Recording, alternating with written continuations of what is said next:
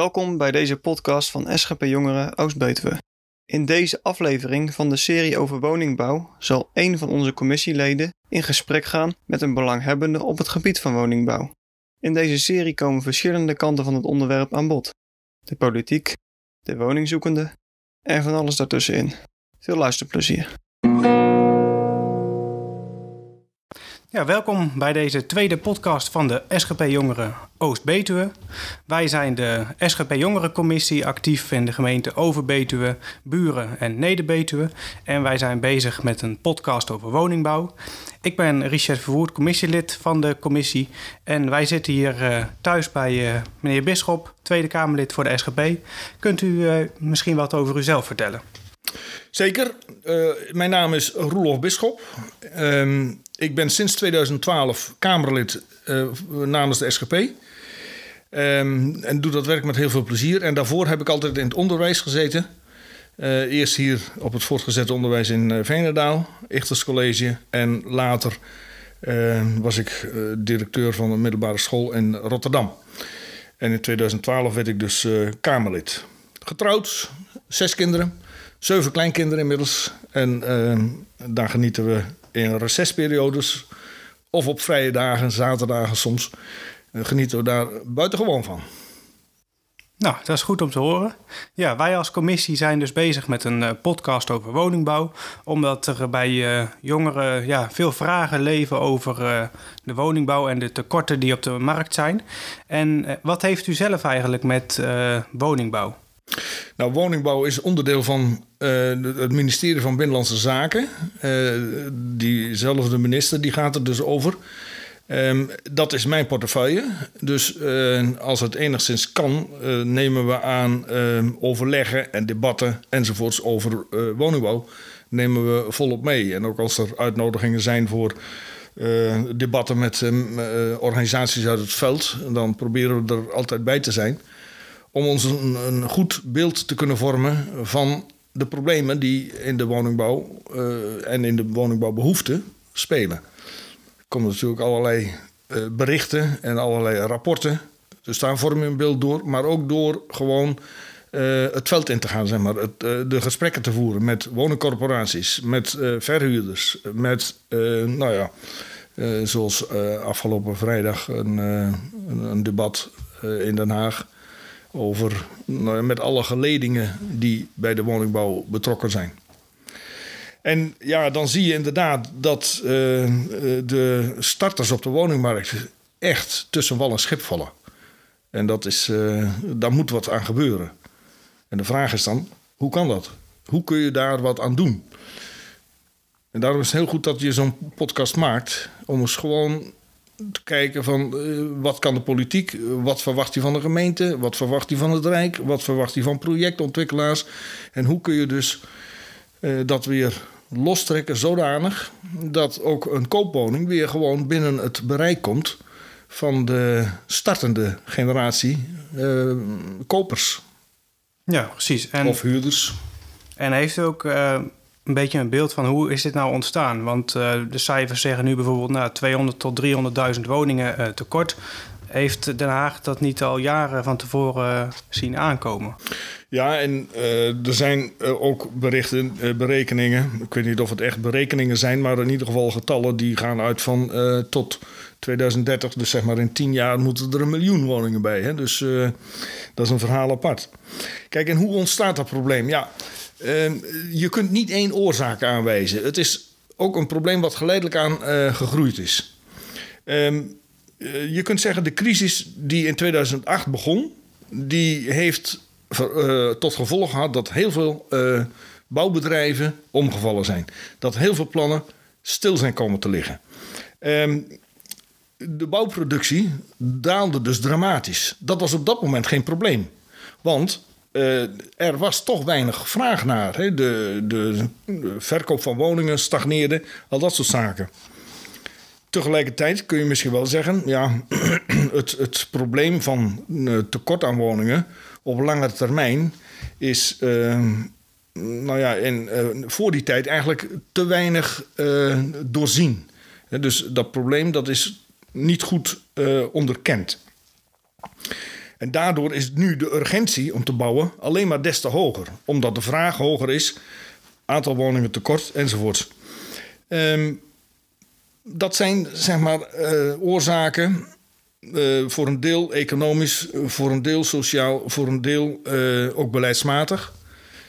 Maar daar is niet het hele verhaal mee verteld. Want ehm, als je kijkt naar bijvoorbeeld echtscheidingen. Wat voor een druk dat extra op de woningmarkt legt. Dat staan we niet zo vaak bij stil. Maar dat is natuurlijk wel het geval. Gezinsverdunning dus in feite. En uh, dat, dat lijkt alleen nog maar uh, toe te nemen. Um, en laat ik dan nog één, uh, één oorzaak noemen. En dat is migratie. Als je uh, 20.000 mensen of 30.000 mensen toelaat als asielzoekers, moeten die ook gehuisvest worden. Dan ben je dus, nou, 10.000 woningen ben je sowieso kwijt. Jaar in, jaar uit.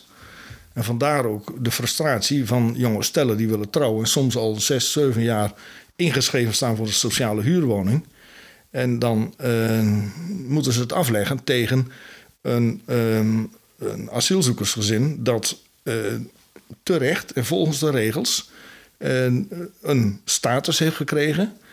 Waarna een gemeente binnen 26 weken moet zorgen voor passende huisvesting. Ja, dan gaat, het, dat gezin dus voor op jou. En um, nou, dat, dat is ook wel een bron van frustratie. En uh, dat soort dingen moet je wel benoemen als je na wilt denken over uh, uh, hoe je de woningbouw weer vlot kunt trekken. Ja, want ook op de website van de SGP uh, ja, worden heel concrete maatregelen genoemd uh, die de SGP wil uitvoeren om het woningtekort uh, terug te dringen. Nou ja, bijvoorbeeld zegt de SGP de overheid moet zorg dragen voor betaalbare huurwoningen. Ja. Maar wat zijn de mogelijkheden voor een overheid om dat te doen? Ligt dat niet aan, aan andere sectoren? Zeker. Um, maar kijk, je hebt in sommige streken van ons land heb je uh, echt uh, situaties waarbij uh, woning, waarbij vastgoedeigenaren gewoon uit zijn op huurmaximalisatie. dus die passen de wettelijk toegestaande huurverhoging voortdurend toe. Um, als een huurder een woning verlaat, dan kan er soms nog een sprong, extra sprong gemaakt worden. En daardoor komen huurwoningen bijvoorbeeld uh, die komen uh, in de knel. Hè? Die, die, komen te weinig beschikbaar in de betaalbare sfeer. Tegelijkertijd is het zo dat uh, de woningcorporaties... die hebben tijdens die crisis na 2008... die hebben allemaal een bijdrage moeten leveren in de ver verhuurdersheffing. Ehm, dat gaat om miljarden. En dat betekent dus dat die woningbouwcorporaties... nu eigenlijk te weinig financiële middelen hebben om fors te investeren in sociale huurwoningen. Um, toen kon je dat begrijpen. Hè? Dat, dat we zaten in een crisis en uh, iedereen moest een steentje bijdragen. Sindsdien is de situatie wat dat betreft veranderd. Zitten we nu in een coronacrisis, maar niet meer in een financiële economische crisis. Ja, dan zeggen wij als SGP, zorg er dan voor dat je die sociale huurwoningen, die bouw van sociale huurwoningen, stimuleert door corporaties de mogelijkheid te geven van oké, jullie bouwen meer sociale huurwoningen en navenant daalt jullie bijdrage aan die verhuurdersheffing. Dan heb je een hele uh, concrete prikkel om die, uh, die in ieder geval de betaalbare huur de starterswoningen, dus in feite de startershuur, om dat weer los te trekken. Nou, dan heb je dus een, uh, een voorbeeld. Een ander voorbeeld, hoe je dat ook zou kunnen doen, is: kijk, projectontwikkelaars willen best bouwen, maar die bouwen liever in een duurder segment. Dat zijn dus geen woningen voor starters, want die, zijn daar, uh, die, die woningen zijn gewoon te duur.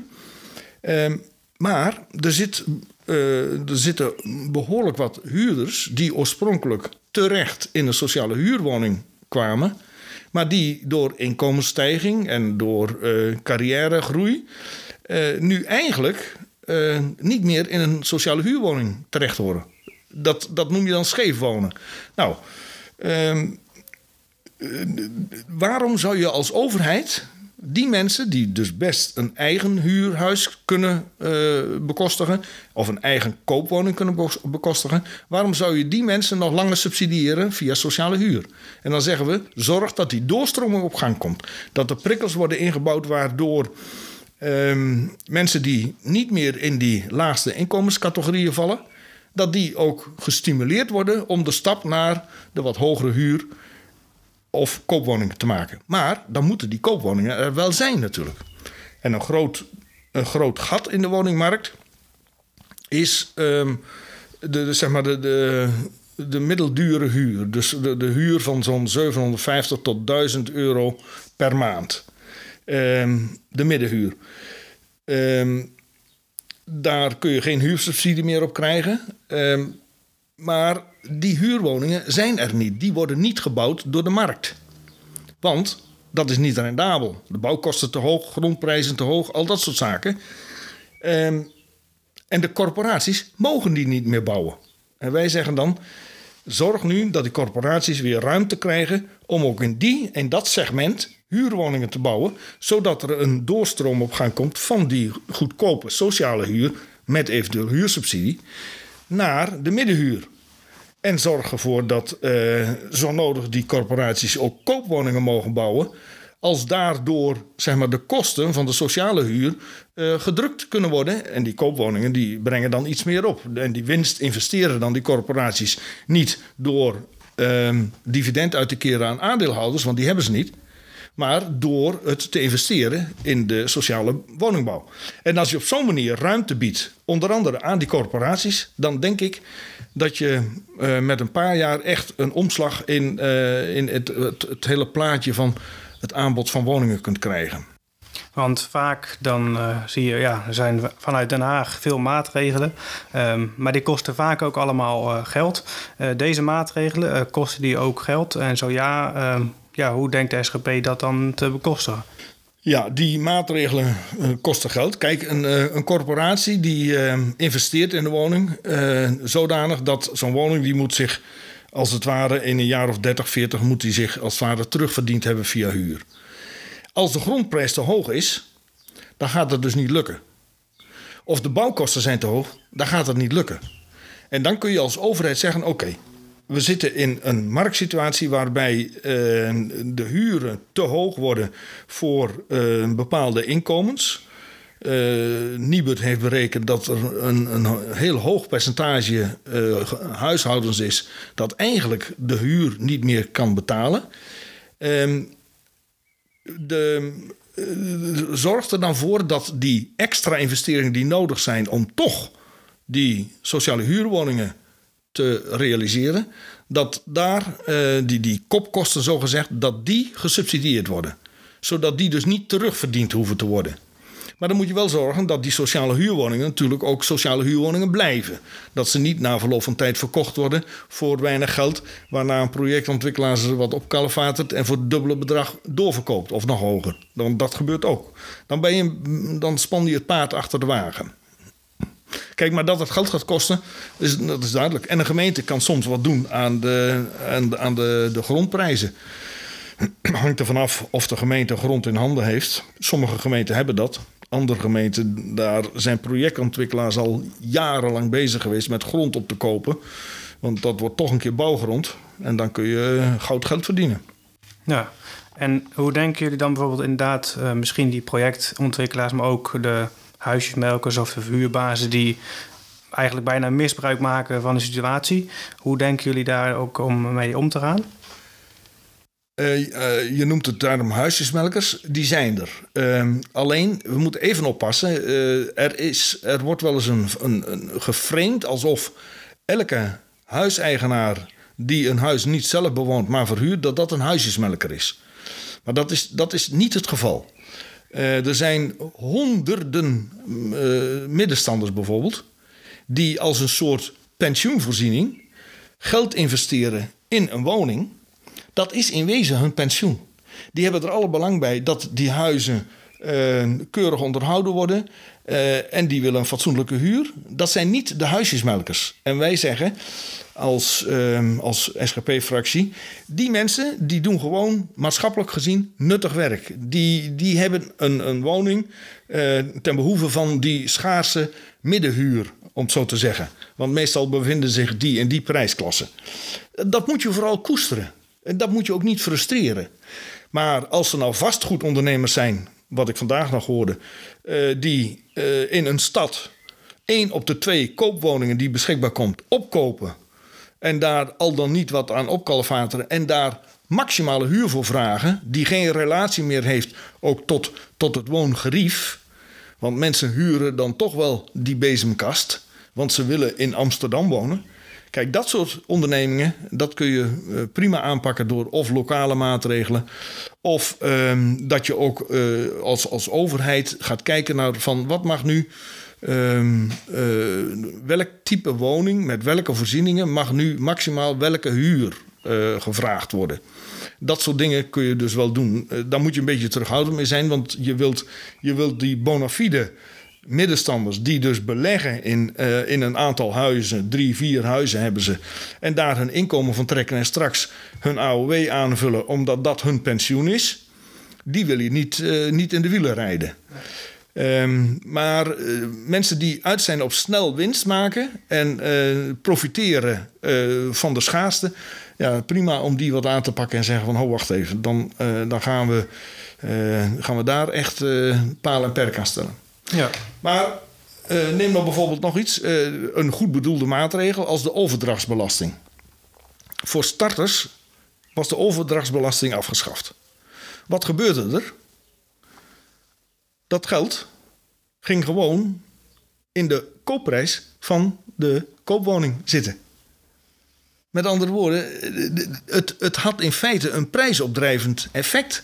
Doordat zo'n starter dacht van, oh wacht even, die, wat is het, 6000, 8000, 10.000 euro. Ik weet niet precies wat het uh, zal zijn. Uh, maar dat percentage, dat ben ik niet kwijt aan belasting. Maar dat kan ik dus wel extra bieden voor een woning. En dan, eh, dan, dan heb je dus een maatregel die dus eigenlijk contraproductief is. Dan denk je dat je starter zelf, maar dat is het dus in feite niet. En wat je als gemeente wel kunt doen, is zorgen dat je een heel duidelijk programma hebt voor starterswoningen. Maar dan moet je aan die starterswoningen ook duidelijk voorwaarden stellen. Dan kan het niet zo zijn dat na vijf jaar, als uh, dat startende stel uh, naar een volgende woning gaat, uh, dat die woning vervolgens op de vrije markt komt. het, het stel strijkt de winst van 20.000, 30.000 euro op en kan daardoor een duurdere woning kopen. Nee, dan moet die starterswoning ook wel gedurende een bepaalde periode als starterswoning in de markt blijven. Want anders dan helpt het nog niet. Dus dan zul je zeker uh, 10, 15 jaar zul je daar eh, die startersvoorwaarden aan moeten verbinden. En dat is een concrete maatregel die eigenlijk gemeenten al kunnen invoeren. Ja, nou ja, gemeenten hebben werkers, al, al, verschillende gemeenten werken met startersleningen. Op zich is dat wel een, een, een goede zaak. Hè? Dan is dat een, een, een lage rentende lening. Tegenwoordig zal dat 0% zijn, bij wijze van spreken. Die een bank niet meer wil financieren.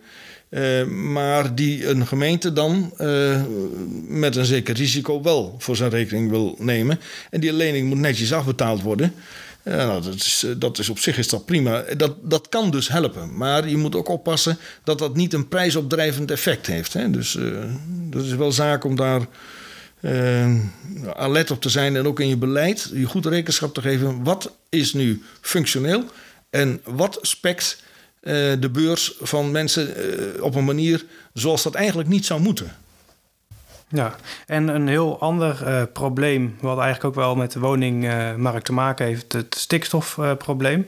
en wat voor een ja, maatregelen kunnen daarin genomen worden om toch de, aan de ene kant de bouw van de woningen te stimuleren, maar aan de andere kant zeker voor nou ja, de Betuwe ook de fruittelers en de akkerbouwers genoeg ruimte te geven? Ja, wij hebben um, zowel de noodwet uh, stikstof uh, in de tijd gesteund, als ook de, de, de laatste stikstofwet. En, dat had onder andere als reden uh, dat je een wettelijke grondslag nodig hebt om zowel voor bedrijven die die ehm, ehm, nauwelijks eh, een, een hogere stikstofuitstoot hadden. Eh, eh, nauwelijks hoger dan tien jaar geleden, zeg maar. Maar die nu wel vergunningplichtig zijn, opeens. eh, dat die bedrijven vooruit kunnen. Hè? Dus dat, dat over die bedrijven. En als het gaat over met name over woningbouw. Ja, de, de extra emissie als gevolg van woningbouw, die activiteiten, die is zo gering dat wij zeggen, daar moet je gewoon ontheffing voor verlenen. Ehm, en als je dat tot op drie cijfers achter de komma wilt berekenen, dat kan niet eens. Want je kunt het niet eens meten dan meer wat dat, wat dat werkelijk voor effect heeft. En daar moet je gewoon een, een, eh, een, een goed eh, beleid voor voeren. Ehm, en dan krijg je dus ook ruim baan voor, eh, voor woningbouw. Ja, precies. En ehm, iets misschien wat er wel mee te maken heeft, ja, de verduurzaming van de gebouwde omgeving. Ehm, ja, ook onder veel jongeren vinden duurzaamheid toch wel belangrijk. Ehm, wat voor een maatregelen zijn daarin eh, te nemen en heeft dat ook een relatie met het woningtekort? Ja, of dat direct een eh, relatie met woningtekort heeft, weet ik niet. Maar dat heeft wel een. de, de hoge prijzen, de hoge kosten van woningen eh, of huurprijzen, die leiden er wel toe dat eh, er eh, te weinig ehm, maatregelen door particulieren genomen kunnen worden om hun woning te verduurzamen. Ehm, kijk, een woning verduurzamen, bijvoorbeeld een woning isoleren, eh spouwmuurisolatie, dubbel glas, is op den duur altijd rendabel. Eh, maar ook hier geldt weer, als, als, dat de, als de kosten te hoog worden, ja, dan moet je zorgen dat je door middel van een subsidie het eh, betaalbaar maakt. Zodanig dat na verloop van, nou, laten we zeggen, tien jaar of zo, dat je je investering terugverdiend hebt. Gewoon ook een beetje een nuchter zakelijk verhaal is dat. Eh, er was een prachtige regeling. Eh, dat was de subsidie energiebesparing eigen huis. Er werd opengesteld. Daar kwamen eigen huis eh, en, en eigenaren, eh, eh, die kwamen er als vliegen op stroop op af. En binnen de kortste keren was die eh, subsidiepot leeg. Buitengewoon effectief dus. Eh, het draagt bij aan klimaatdoelen. Het draagt bij aan het welbevinden van, eh, en het, het woongenot. Het, draagt bij aan de duurzaamheid. En noem het allemaal maar op. Dus eh, toen hebben we ook wel vragen gesteld aan de minister van ja, eh, zet daar nou nog eens een pot geld naast. Dat betekent een enorm- enorme besparing op energie. Aantrekkelijk voor de beurs van degene die dit laat realiseren. Ehm, het dient de klimaatdoelen. Het bevordert de duurzaamheid. Het mes snijdt aan alle kanten.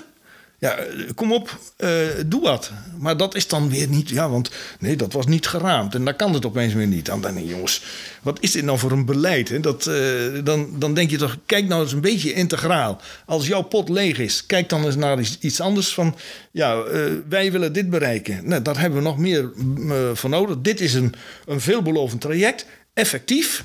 Laten we dat vooral ondersteunen. Laten we dat gewoon mogelijk blijven maken. Maar ja, dat is dan opeens weer eh, eh, heel, heel lastig. Kijk, en als je dit op deze manier rendabel maakt voor woningeigenaren, voor huiseigenaren, dan gaat er enorm veel gebeuren. Dan, eh, natuurlijk ga je dan je dak isoleren. Als het inderdaad een terugverdientijd heeft van, van, een jaar of, van een jaar of tien. Ehm, en je kunt wel allemaal stoer roepen van, aard, van aardgas af. Ja, wacht even. Als je daar eh, van die warmtepompen voor moet hebben. A, die zijn niet, eh, lang niet altijd geschikt voor bestaande woningen en voor bestaande verwarmingssystemen. Ehm, eh, en, en B, ze zijn peperduur. Ja, dan heb je niet het meest effectieve instrument om verduurzaming te bevorderen. Terwijl je dat via zo'n zo'n subsidieregel van een SEEH zou je, dat, eh, zou je dat enorm kunnen stimuleren. En zijn er dan in de Tweede Kamer ook andere politieke partijen die no- normaal erg voor duurzaamheid zijn, die dan eigenlijk eh, zij aan zij met jullie daarvoor zijn, of juist eh, niet? Ja, die zijn er wel. Alleen ehm, wat mij wel opvalt, die partijen die zogenaamd duurzaamheid, of veel partijen die duurzaamheid zo hoog in het vaandel hebben, die richten zich op CO2-reductie, die richten zich op stikstofreductie, die richten zich op van alles en nog wat. Maar als je dan naar voren brengt van, ja, maar mensen laten we nou eens beginnen met het stimuleren van energiebesparing. van wat je aan energie niet gebruikt, hoef je ook niet af te vangen, eh, CO2 of, of eh, noem het allemaal maar op. Ehm, eh, ja, en dan is dat blijkbaar te onaantrekkelijk, of het verhaal is niet aantrekkelijk genoeg. En dan, ja, nou ja, dan, dan is het lastig om daar steun van de meerderheid voor te krijgen. En ehm, ja, zijn daar dan nu met een nieuwe formatie kansen in dat u zegt van als SGP kunnen we dat inbrengen en misschien verwezenlijken? Ja, dat proberen we zeker. Eh, eh, in die zin dat wij proberen om duurzaamheidsmaatregelen en subsidies ten behoeve van duurzaam, verduurzaming ook eh, beschikbaar te krijgen voor bijvoorbeeld midden- en kleinbedrijf, maar ook voor, voor huisgezinnen. Laat ik nog één voorbeeld noemen. Je ziet daar joekels van windmolens als paddenstoelen uit de grond reizen. Dat zijn allemaal zwaar gesubsidieerde projecten. Maar er zijn heel wat eh, bedrijven, eh, ook, zeker ook boerenbedrijven of eh, dorpsgemeenschappen, die willen heel graag een aantal kleinere windmolens hebben, die niet zo dominant de horizon vervuilen. Maar daar is dan weer geen, geen passende subsidieregeling voor. Ja, en dan denk ik, jongens, die vele kleintjes maken toch één grote. En nog afgezien van het probleem natuurlijk van eh, ja, al die energie op, eh, eh, van, van, van zonnepanelen en windenergie, dat voedt allemaal het net. Maar dat net barst uit zijn voegen. Dat moet je bijna verdubbelen, wil je dat werkelijk. Of je moet met, op korte termijn met enorme verbetering van, van energieopslag gaan werken. Maar zover is het ook nog niet. Dus ehm, nee, en dan die, die, die zonneweiders. Nou, denk je dat het de, boeren zijn die dat. eh, nee, dat zijn allemaal grote ondernemers. Energiebedrijven bijvoorbeeld, zwaar gesubsidieerd. En die, die, die richten dan zo'n weiland in. eh. kijk, ehm, als je richting eh, Geldermalsen rijdt, dan heb je daar die, die, die afvalberg. En daar hebben ze. En dat vind ik dus mooi. Hè? Dan, dan zeggen we: oké, die berg die is niet geschikt voor nou ja, voor allerlei eh, doeleinden. Maar je kunt daar wel eh, die oppervlaktes gebruiken door die zonnepanelen neer te zetten. Ik, dat is een goede plek. Maar op vruchtbare weidegrond, waar anders koeien grazen, die, die van, van belang zijn voor je voedselvoorziening, voor je voedselzekerheid, om daar eh, zonnepanelen van te maken, ja, zonneweiders van te maken, ja, dan, dan ben je volgens mij niet goed bezig. En dan op een gegeven moment keert het zich als een boemerang tegen je. En ja, not in my backyard. Hè? Dus, eh, de, en als je zo'n gemeenschap vraagt van... eh, willen jullie samen als collectief een aantal van die kleinere windmolens runnen... Nou, reken maar dat er interesse in is hoor. En dan, krijg, dan creëer je dus draagvlak. Maar dan zie je dus dat de lobby van het grote geld... dat dat ook ongelooflijk sterk is. En dat daar eh, de gewone man en de, de middenklasse het eigenlijk tegenaf moet leggen. En dat is gewoon, zijn echt even zoveel gemiste kansen. Ja, en eh, over gemiste kansen gesproken. Ze zeggen natuurlijk altijd nieuwe start, eh, nieuwe kansen. Dus wat voor een dingen zou u het nieuwe kabinet, wat nog te vormen is, eh, mee willen geven? Als het gaat over woningbouw, dan zou ik zeggen: zorg voor meer geld, want dat is nodig. Zorg wel dat het geld niet in de zakken vloeit van, van projectontwikkelaars. Eh, versterk de positie van de corporaties. Die, is, eh, die is in de vorige, dus niet de laatste, maar de kabinetsperiode daarvoor, is die positie van die corporaties fors ingeperkt. Hè, die is, eh, die is eh, eh, besnoeid en terecht, want corporaties gingen soms een, weg op waar je zegt van ja, maar dit is nooit de bedoeling van een sociale woningbouwcorporatie geweest. Daar hebben we lessen uitgetrokken. Eh, corporaties kun je weer ruimte geven onder bepaalde voorwaarden en zorg dat ze die ruimte krijgen en neem als, als Rijk ook iets meer regie. De markt heeft laten zien dat die, eh, de, eh, dat die niet op een adequate manier in de woningbehoeften van de bevolking voorziet. Dus als je het overlaat aan de markt, aan de project, projectontwikkelaars, vallen er mensen tussen wal en schip. En daarom moet je als overheid een schild zijn voor de zwakken. En je moet dus voor de sociale woningbouw in dit geval. Maar in dit geval zelfs ook in de huidige situatie ook voor de, voor de middenklasse. Zorgen dat er betaalbare woningen komen. En de meest kwetsbare groep is misschien dan wel de starters, die eh, nog voor sociale huur, nog voor eh, koop in aanmerking, of ja, wel in aanmerking komen, maar gewoon eh, voor sociale huur niet in aanmerking komen en voor koop, ja, dat is buiten hun bereik. Als, zeker als ze dan ook nog eens een keer een, studieschuld hebben opgebouwd. Als gevolg van de sociale, het sociale leenstelsel. Sociaal was dat, weet je wel. En ik weet nog de discussie met de minister. Nee, maar die studieschuld die mag niet meetellen bij de hypotheekaanvraag. Ja, ja, dag minister. Wat denk je wat er gaat gebeuren? Een bank die vlooit alles uit, want die wil zeker weten dat dat geld uh, wat hij leent terugkomt. En op zich terecht natuurlijk, daar is een bank ook voor. Dat is een, dat is, dat is een goed recht. En je ziet dus ook dat helemaal gebeuren. Dat uh, student en studenten gaan trouwen bij de studieschuld, nou, nog niet eens zo hoog bij wijze van spreken, 20, 15.000 euro. Dan zit je wel al met een, met een gat van 35, 40.000 euro. Ja, eh, die moet je wel afbetalen. En dat is dan een soepele regeling allemaal. Het zal maar waar zijn. Maar het is wel schuld die meeweegt bij je aanvraag voor een, uh, voor een hypotheek. Zo werkt het in de praktijk. En ehm, wij zeggen dus, uh, wil je het beleid verbeteren? Rijk, pak de regie. Wij pleiten ook voor een minister van Wonen. Misschien moet het zijn minister van Wonen en Ruimte, want er zijn natuurlijk heel veel uitdagingen in het, op ruimtelijk gebied. Uh, zorg voor meer budget en zorg voor een steviger positie van ehm, de corporaties die eh, een belangrijke rol kunnen spelen. Nou, dat is een duidelijk verhaal. Dus de SGP die uh, zet het kabinet in ieder geval, als het goed is, tot denken aan toe. We doen ons best. En dan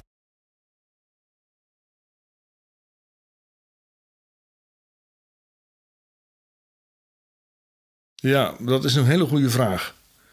Ik, ik vind dat echt heel lastig. Heel lastig. Uh, kijk, uh, ik ken situaties van uh, starters die ook rondgekeken hebben, een baan hebben, eh, een betaalbare huur hebben, die flink kunnen sparen. Hè, dat je dan eigen geld hebt. Ondertussen eh, loopt de aanwas van hun eigen vermogen voortdurend achter bij de groei van de huizenprijzen. Dus als daar niks in verandert in die huizenprijzen, dan kan die heel lang achter het net vissen. En ehm, ja, dan is het wachten op de grote klap dat de rente weer gaat stijgen. Hè? Want als een rente 1,5 of 1,5 procent is of iets dergelijks, of nog lager soms, dan ja, dan kun je dus meer besteden aan, aan je woning. Hè. Eh, de maandlasten zijn dan nog steeds op te hoesten. Als je rente weer stijgt, stijgt tot 5 of 6 procent, wat uh, heel lang het geval is geweest, ja, dan zitten die uh, mensen zitten ook gelijk in de problemen. Want dan stijgen die maandlasten, tenzij ze natuurlijk veilig hebben vastgezet voor 30 jaar of zo. Uh, maar als dat niet het geval is, eh, dan zit je onmiddellijk in de problemen, want dan worden die maandlasten te hoog en dan kelderen de huizenprijzen weer. Of de woningen komen onder water te staan, zoals het dan heet. Hè? Dat, dat de, de verkoopprijs lager is dan de oorspronkelijke aankoopprijs was. Um, ik, ik, ik, weet het niet. Ik heb geen pasklare oplossing voor uh, starters die uh, hun, nou ja, die een woning willen kopen of, of huren. Beleidsmatig zeg ik wel, kun je als overheid maatregelen nemen. Het duurt een paar jaar voordat dat werkelijk zijn effect heeft. Hoewel, als de corporaties de ruimte krijgen, kan dat vrij snel. Hè? Dat, als je dat met de goede prikkels stimuleert. Maar wat de koopmarkt doet, ja, dat is, dat is nog steeds heel sterk marktgestuurd natuurlijk. En zolang die rente laag blijft, is het maar de vraag of daar, uh, of daar ver verandering in komt. Misschien, misschien zijn starters wel vooral aangewezen op vooral hun netwerk. Van, drop overal dat je woonruimte zoekt. En als dat tegen een billijke prijs wordt aangeboden, het zij huur, het zij koop, dan zou dat een start kunnen zijn. En dan zou je misschien van daaruit over een aantal jaren wel de stap naar um, de gewenste woonvorm of woning kunnen maken.